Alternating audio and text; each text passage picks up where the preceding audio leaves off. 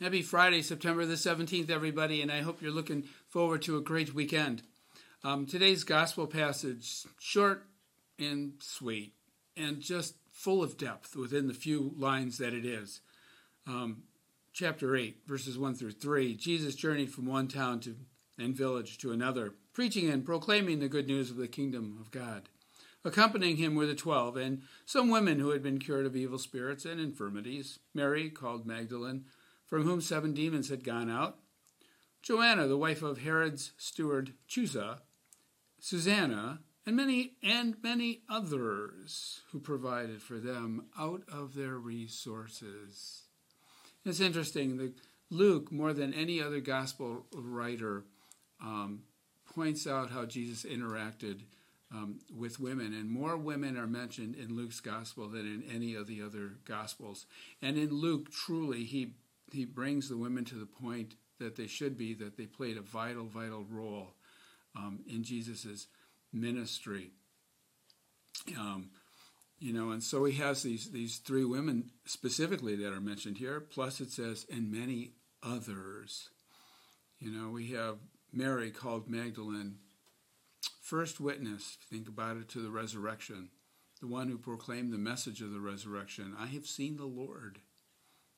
And then um, Susanna, which I think means lily, kind of pretty there. But we just know that she followed Jesus and and Jesus had touched her and healed her. Other thing about Susanna is, um, I think was it Susanna? No, I think it was Joanna that was with Mary Magdalene when they brought the spices. Um, but speaking of Joanna, I mean, here's a lady. She's Herod's steward, Chusa. Well, as Herod's steward, um, he probably was a person of means. And that means could have quite easily been shared in the ministry of Jesus. And perhaps Chusa and Joanna helped Herod try to understand Jesus a little bit more. We know from other passages, Jesus said Herod is like trying to figure out who this Jesus is.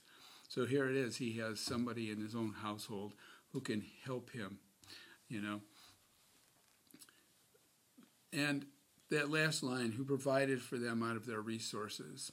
Well, the practicality is, you know, we just need resources to get on with things, and we need resources, places to to live, and places and food to eat, and means of things for transportation, and all of that. And and Jesus had this beautiful, beautiful um, group of disciples who who helped out clearly, just like we all help out in our own parishes and our own churches to make sure things well, to assist others in their ministry work, and that is so clearly appreciated, and it allows those in full time ministry to continue to do that. Um, and here's these women specifically in today's gospel following and loving Jesus and he clearly loved them back. He clearly respected them, and he returned that love. And in all likelihood, out of these ladies, probably great resources came, you know, from their households to help Jesus continue to do that.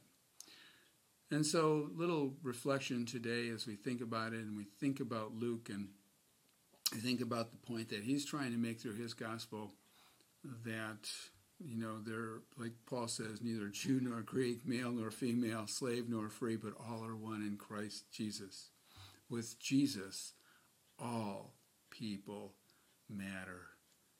Have a great Friday, everybody.